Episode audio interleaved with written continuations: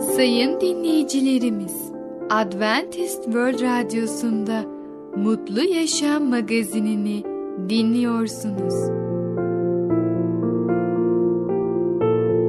Mutlu Yaşam magazinine hoş geldiniz. Önümüzdeki 30 dakika içerisinde sizlerle birlikte olacağız. Bugünkü programımızda yer vereceğimiz konular Ben kardeşimin bekçisi miyim? Yakup'un hikayesi Babalara saygı göstermek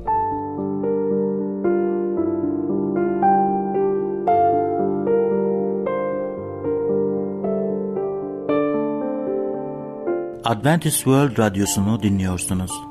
Sizi seven ve düşünen radyo kanalı. Sayın dinleyicilerimiz, bizlere ulaşmak isterseniz e-mail adresimiz radio.umutv.org radio.umutv.org Bizlere WhatsApp yoluyla da ulaşabilirsiniz. WhatsApp numaramız 00961 357 997 867 06 00961 357 997 867 06 Merhaba değerli dinleyicimiz. Ben Tamer. Bereket Dağı'ndan Düşünceler adlı programa hoş geldiniz. Bugün sizlere ben kardeşimin bekçisi miyim hakkında konuşacağız. İlk önce Romalılar 14. bölüm 7. ayeti okumak istiyorum. Hiçbirimiz kendimiz için yaşamayız. Diğer insanlar için Tanrı'ya karşı ruhsal bir sorumluluk taşıdığınızı hiç fark ettiniz mi? Örneğin Tanrı'dan herhangi bir şekilde dönersem çevremdeki herkes bunun sonucu olarak ortaya çıkacak ıstırabı çeker. Tanrı bizi Mesih İsa'da birlikte oturttu. Bir üye acı çekerse bütün üyeler birlikte acı çeker. Fiziksel bencilliğe, zihinsel ilgisizliğe, ahlaki duygusuzluğa ve ruhsal zayıflığa izin verirseniz sizinle ilişkisi olan herkes acı çekecektir. Fakat böylesine yüksek bir standardı kim yaşamaya yeterlidir diye sorabilirsiniz. Bizi yeterli kılan Tanrı'dır diyor 2. Korintiler 3.5'te. Yani yalnızca yüce yaratan, yalnızca Tanrı bizi bu şekilde yaşamamıza yardımcı eder. Benim tanıklarım olacaksınız diyor Elçiler İşleri 1.8'de. Kaçımız sinir sistemimizin ve zihnimizin tüm enerjisini, ahlaki ve ruhsal enerjimizi İsa Mesih için harcamak istiyoruz. Tanık sözcüğünü kullanırken Tanrı'nın anlatmak istediği budur. Ama bu zaman ister. Bu yüzden kendinize sabır gösterin. Tanrı neden bizi yeryüzüne koydu? Sadece kurtulalım ve kutsallaştıralım diye mi? Hayır, hayır. Ona hizmet edelim diye. Onun uğruna bölünmüş ekmek ve dökülmüş şarap olmayı istiyor muyum? Sadece ve sadece tek bir amaç Rab İsa Mesih'e öğrenci yetiştirmek üzere çalışma amacı dışında bu kuşak ve bu hayat için başka bir değerim olmamasına razı mıyım? Tanrı'ya hizmet ettiğim yaşamım hiçbir dilin ifade edemeyeceği o mucizevi kurtarışı için ona şükranlarımı sunma şeklimdir. Ona hizmet etmeyi reddedersek Tanrı'nın bize işe yaramaz saymayı olasıdır. Müjdeyi başkalarına duyurduktan sonra kendim reddedilmemek için diyor 1. Korintiler 9.27'de. Allah evrenin hayat, ışık ve sevinç kaynağıdır. Güneşten gelen ışık hüzmeleri gibi yaşayan pınardan fışkıran sular gibi ondan tüm yaratıklarına bereket akar. Ve nerede Allah'ın sevgisi insan kalbinde ise oradan etraftakilere sevgi ve bereketle akacaktır. Kurtarıcımızın sevinci düşmüş insanın yükseltilmesi ve kurtarılmasındaydı. Bunun için canını kıymetli saymadı. Utancı hiçe saydı ve çarmıkta ölüme katlandı. Aynı şekilde melekler de daima başkalarının mutluluğu için çalışmaktadır. Bu onların sevincidir. Mesih'in fedakarlık özgü sevgi ruhu göğe nüfus eden ruhtur ve oranın neşesinin özüdür. Mesih'in izleyicilerin sahip olacağı ruh da budur. Yapacakları iş budur. Mesih'in sevgisi kalpte kutsal olarak kabul edildiğinde tatlı bir koku gibi saklanamaz. Kutsal etkisi temas ettiğimiz herkes tarafından hissedilir. Kalpteki Mesih'in ruhu çölde pınar gibidir. Her şeyi tazelemek üzere yayılır ve ölmeye hazır olanları hayat suyunu içmeye heveslendirir. İsa'ya olan sevgi onun çalıştığı gibi insanoğlunun bereketlenmesi ve yükseltilmesi için çalışma arzusu olarak açığa çıkacaktır. Göksel babamızın bakımı altında olan tüm yaratıklarına doğru sevgiye, duyarlılığa ve duygudaşlığa yol açacaktır. Kurtarıcının dünyadaki hayatı rahatlık ve kendine adanmışlıktan ibaret değildi. Aksine kaybolmuş insanoğlu için direşken, samimi ve yorulmak bilmez gayretlerle çabaladı.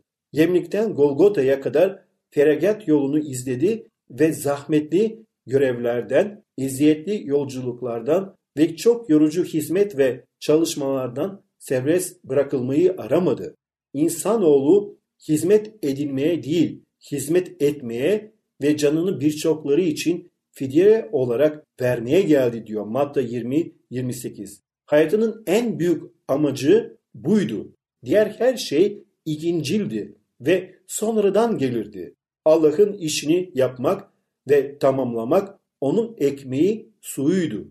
Benliğin ve kişisel çıkarın onun görevinde hiç yeri yoktu. Aynı şekilde Mesih'in lütfundan pay alanlar da onun uğruna öldüğü herkes göksel armağanı paylaşabilsin diye her fedakarlığı yapmaya hazır olacaktır.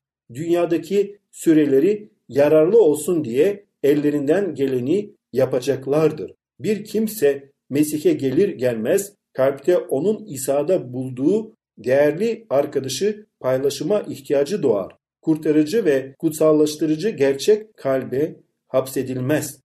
Mesih'in doğruluğunu giymişsek ve onun içimizde yaşayan ruhunun neşesiyle dolduysak sessiz duramayız.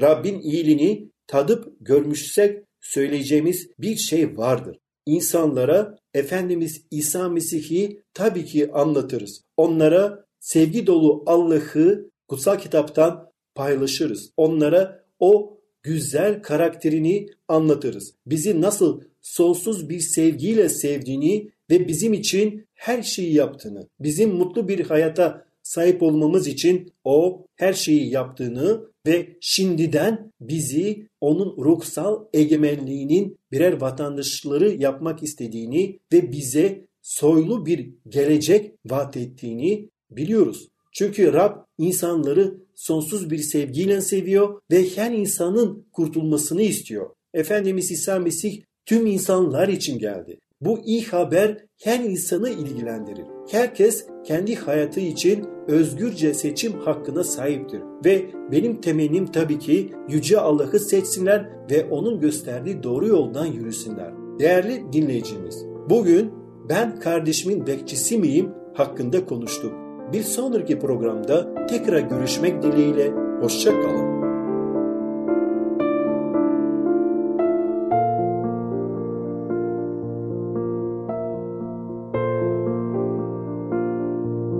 Adventist World Radyosu'nu dinliyorsunuz. Sizi seven ve düşünen radyo kanalı. Sayın dinleyicilerimiz, bizlere ulaşmak isterseniz e-mail adresimiz radio.umutv.org radio.umutv.org Bizlere WhatsApp yoluyla da ulaşabilirsiniz.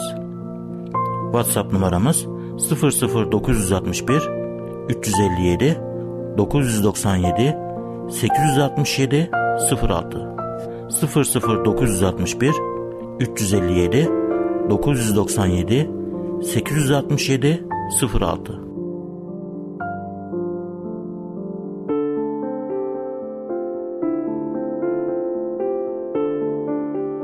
Merhaba çocuklar, ben Fidan.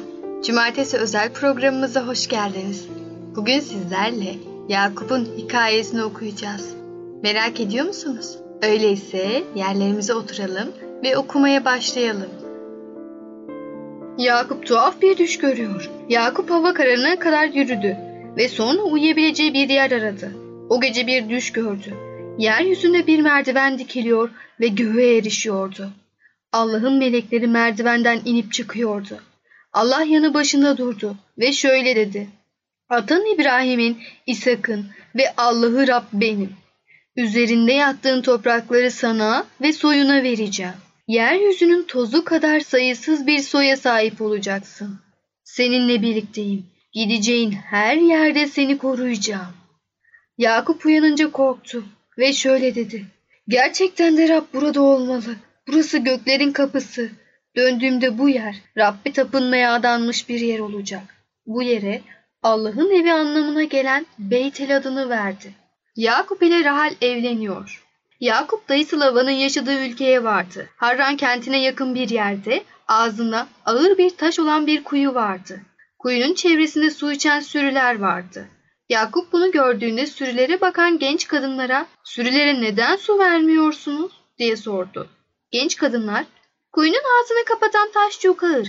Genç erkek çobanlar gelene kadar beklememiz gerekiyor diye cevap verdiler.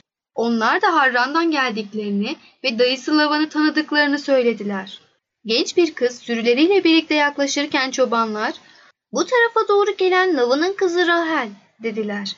Yakup Rahel'i gördüğünde kuyuya gitti. Taşı kendisi kaldırdı ve Rahel'in sürüsüne su verdi. Yakup Rahel'i sevinçle selamladı. ''Ben Rebeka'nın oğlu Yakup'um. Biz akrabayız.'' dedi. Rahel çabucak evine koştu ve babasına Rebeka'nın oğlunun geldiğini haber verdi. Lavan Yakup'un ziyaretine çok sevindi ve onlarla birlikte kalmaları için davet etti.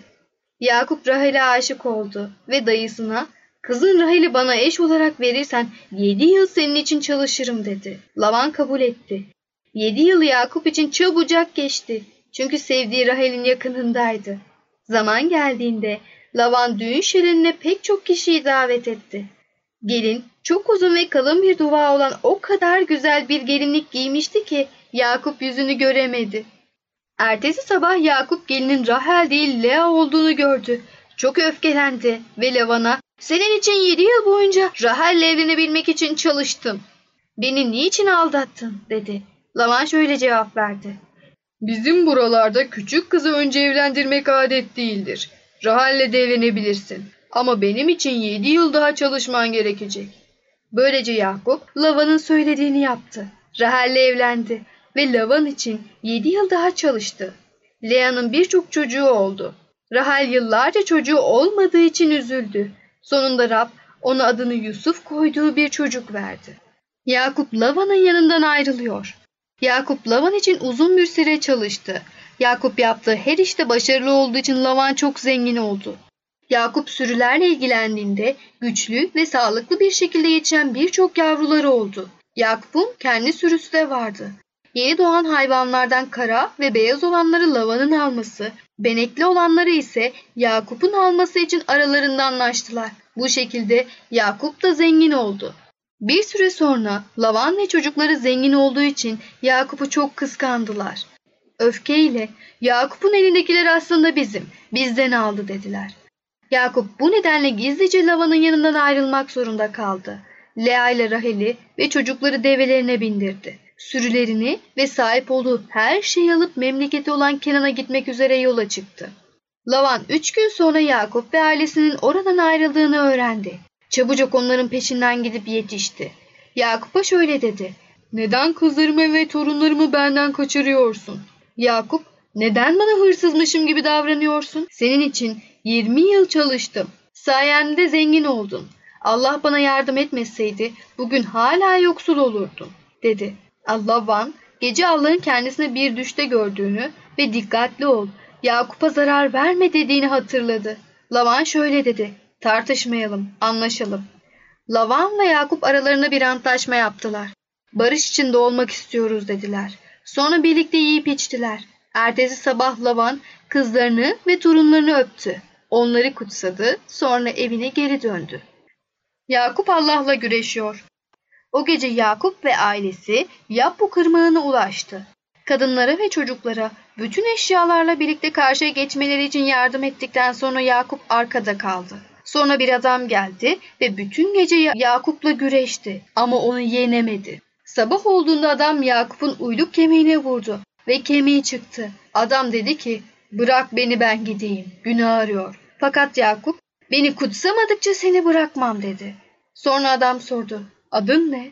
Yakup diye cevap verdi. Adam adın artık Yakup değil İsrail olacak dedi. Çünkü Allah ve insanla güreştin ve sen kazandın.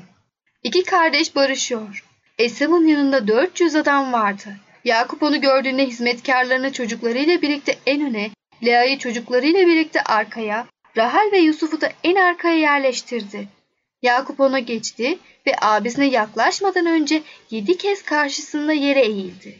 Bunun üzerine Esav koşarak onu karşıladı ve kucaklaştılar. Her ikisi de sevinçle ağladı. Yıllar sonra Esav artık kardeşine kızgın değildi. Yakup artık ailesiyle birlikte memleketine dönmüştü.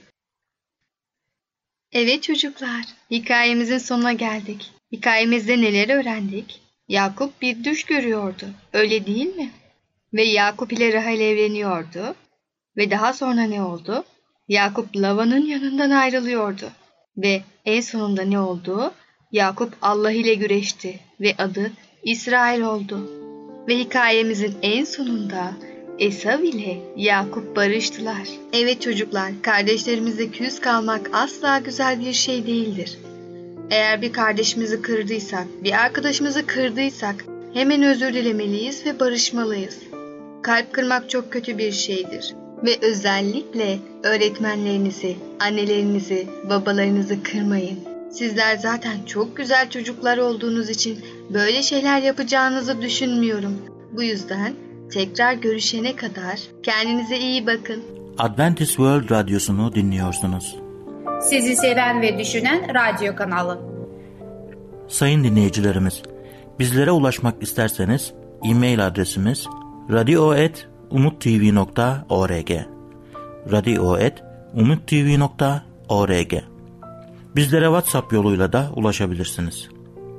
WhatsApp numaramız 00961 357 997 867 06 00961 357 997 867 06 Sevgili dinleyici merhabalar. Ey Babalar programıyla sizlerle birlikte olmaktan mutluluk duyarım. Ben Ketrin. Bugün size konuşmak istediğim konunun ismi babalarına saygı gösterme nedeni. Çocuklarımız bizden her ne kadar uzak kalsalar ve bizlere bazen saygı göstermek istemeseler bile çocukların yüreklerinde duygu ve arzular vardır ve onlar da bunları bize aktarmak istemektedirler. Bazen biz onları dinliyor muyuz? Bazen mi dinliyoruz? Her zaman onları dinlemeye hazır mıyız? Onların o küçücük yüreklerinde neler olduğunu biz kendi düşüncelerimizden dolayı onları dinlemek istemiyoruz. Ama onların da mutlaka bizde görmek istedikleri, bizden almak istedikleri bazı durumlar var ve sizlere bunları aktarmak istiyorum.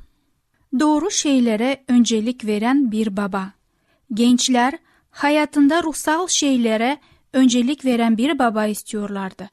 Babaların toplantılar ve etkinlikler için dua evinde olacağından ve başka her şeyi bunların etrafında planlayacağından emin olmak istiyorlardı. Ruhsal etkinliklere ayırdığı zamanın başka şeylerden arta kalan zaman olmasını istemiyorlardı. Babaların en çok Rab ile ilgili şeylerden zevk, zevk aldığını görmenin özlemini çekiyorlardı. Rab için tanıklık etme fırsatına sahip olduğunda onun şevkini, istekliğini görmeyi arzuluyorlardı. Babalarını böyle görmek onlara aynı şey yapmakta daha çok cesaret veriyordu. Tabii ki öncelikler listesinde olması gereken doğal görevler olduğunun daha bilincindeydiler. İcabına bakılması gereken finansal gerçekler olduğunu ve bu yükümlülüklerin ruhsal sorumluluklarının bir parçası olduğunu anlıyorlardı. Bütün bu arzular arasında para ve çok şey sahip olmak yer alıyor muydu? Ya da onların en çok istedikleri şeyler listesinde kusursuz olmanız gerektiğini ve her şeyi tamamen doğru bir şekilde yapmamız gerektiği izlemini edindiniz mi? Gerçekten en çok istedikleri şeyler listesinde olanları sağlamak için sıra dışı bir başarıya erişmemiz gerekiyor mu? Bu soruların yanıtı hayırdır. Memnun değil misiniz? Eğer para ve kaynaklar gerekseydi çoğumuz en çok istedikleri şey sağlamayı ümit bile edemezdik. Gençlerin istedikleri yüksek statülü şeyler değildi. Gençler ruhsal özellikler istemişlerdi. Biz sıradan babaların eğer Tanrı'yı ararsak olabileceğimiz şeyleri istemişlerdi. Bu harika bir taleptir ama aynı zamanda da büyük bir fırsattır. Çocuklarımızın saygısına neden ihtiyacımız var? Bize sadece itaat etmekle kalmayıp bizi onurlandırmayı istemeleri için. İtaat etmek sadece söyleneni yapmaktır. Onurlandırmak ise anne babanızın sizden istediklerini kesin bir şekilde dile getirmemiş olasalar bile onları yerine getirmektir. Anne babaları yanlarında olmadığında çocukları destekleyip kuvvetlendirilen şey onlara duydukları saygıdır. Çocuklarımızın saygısını kazanmanın bizim için önemli olmasına şaşmamalı. Bakalım gençler neyin saygı oluşturduğu konusunda ne demişler? Gençlerin babalarına karşı neyin saygı oluşturduğu konusundaki yorumlarını birkaç temel başlık altında özetleyeceğim. Başkalarından sonra aktarılan düşünceler, yorumların pratik yönlerini bildireceğim. Gerçekte sağlam durduklarında çünkü o zaman biz de nerede durmamızı gerektiğini biliriz. Belki durum ve şartlar ne olursa olsun çocuklarımız bizden hep aynı karşılıkların geldiğini görünce bundan etkilenmektedirler.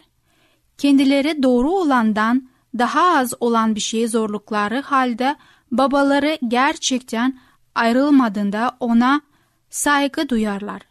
Babaların bu tutumu onların da gerçekte sağlam durmalarına yardımcı olur. Ne olursa olsun bizi doğru olan yapmaya teşvik ettiğin zaman. Bazen doğru olan yapmak başka zamanlarda olduğundan daha zordur. Doğru olan yapmak kendileri için zor olduğunda babanın onlara olan sevgisinden ötürü doğru olandan ödün vermesini istemezler. Doğru olana yapış ki biz de destek için sana dayanabilelim çünkü biz doğru olanı yapmayı istiyoruz derler. Hatalı olduğumuzda bizim tarafımızı tutmadığında bu çok şey bildiren bir noktadır. Ama çocuklar hatalı oldukları zaman bunu genelde bilirler. Doğru olanı yapmanın yolunu bulmuşlardır. Hatalarını desteklememiz istiyor gibi göründükleri halde eğer bunu yaparsak hayal kırıklığına uğrarlar. Onlara tutarlı bir şekilde doğru yolu gösteren bir deniz feneri gibi olmamızı isterler ve bundan daha azı onları manen zayıflayıp hasar verir. Kendi üzerinizdeki otoriteye saygı duyduğun zaman babaların otorite altında olan otorite sahibi kişilere olduklarını bilirler. Babanın o yetkiliklere istekle boyun eğdiğini gördüklerinde onun otoritesini kabul etmeye teşvik olunurlar. İster devlet etkilikleri, ister işveren, ister dua evinde etkilikler olsun, bizim otoriteye saygı göstermemizi görerek kendilere de ona nasıl saygı göstermeleri gerektiğini anarlar. Ruh hallerini kontrol altında tuttuğun zaman bir şeyi bir gün yapmamıza izin verip ertesi günü yapmamıza izin vermezlik yapma. Kurallar değiştiğinde kafamız karışıyor. Çocuklarımız bizi her gün nerede bulacaklarını bilmek ve bunun her zaman aynı yer olmasını isterler. Böyle olması onları hem bize zorlama konusunda yaratmaktan, ayartılmaktan hem de iyi bir ruh haline olduğumuzda bizden yararlanmaktan korur. Sevgili dinleyicimiz, bir sonraki programda çocuklarımızın isteklerini, onların düşündüklerini ve onların hayal ettiği durumları araştırmaya devam edeceğiz. Babalarına saygı göstermesine neden adlı konumuzu dinlediniz. Bir sonraki programda görüşmek dileğiyle. Hoşça kalın. Adventist World Radyosu'nu dinliyorsunuz. Sizi seven ve düşünen radyo kanalı. Sayın dinleyicilerimiz, bizlere ulaşmak isterseniz e-mail adresimiz radio.umutv.org radio.umutv.org Bizlere WhatsApp yoluyla da ulaşabilirsiniz. WhatsApp numaramız 00961 357 997 867 06 00961 357 997 867 06 Gelecek programımızda yer vereceğimiz konular Fırtınada uyumak, ödül töreni, babanın kişisel hayatında tutarlılık. Mutlu Yaşam Magazini adlı programımızı her cumartesi aynı saatte dinleyebilirsiniz. Bir programımızın daha sonuna geldik. Bir dahaki programda görüşmek üzere, hoşçakalın.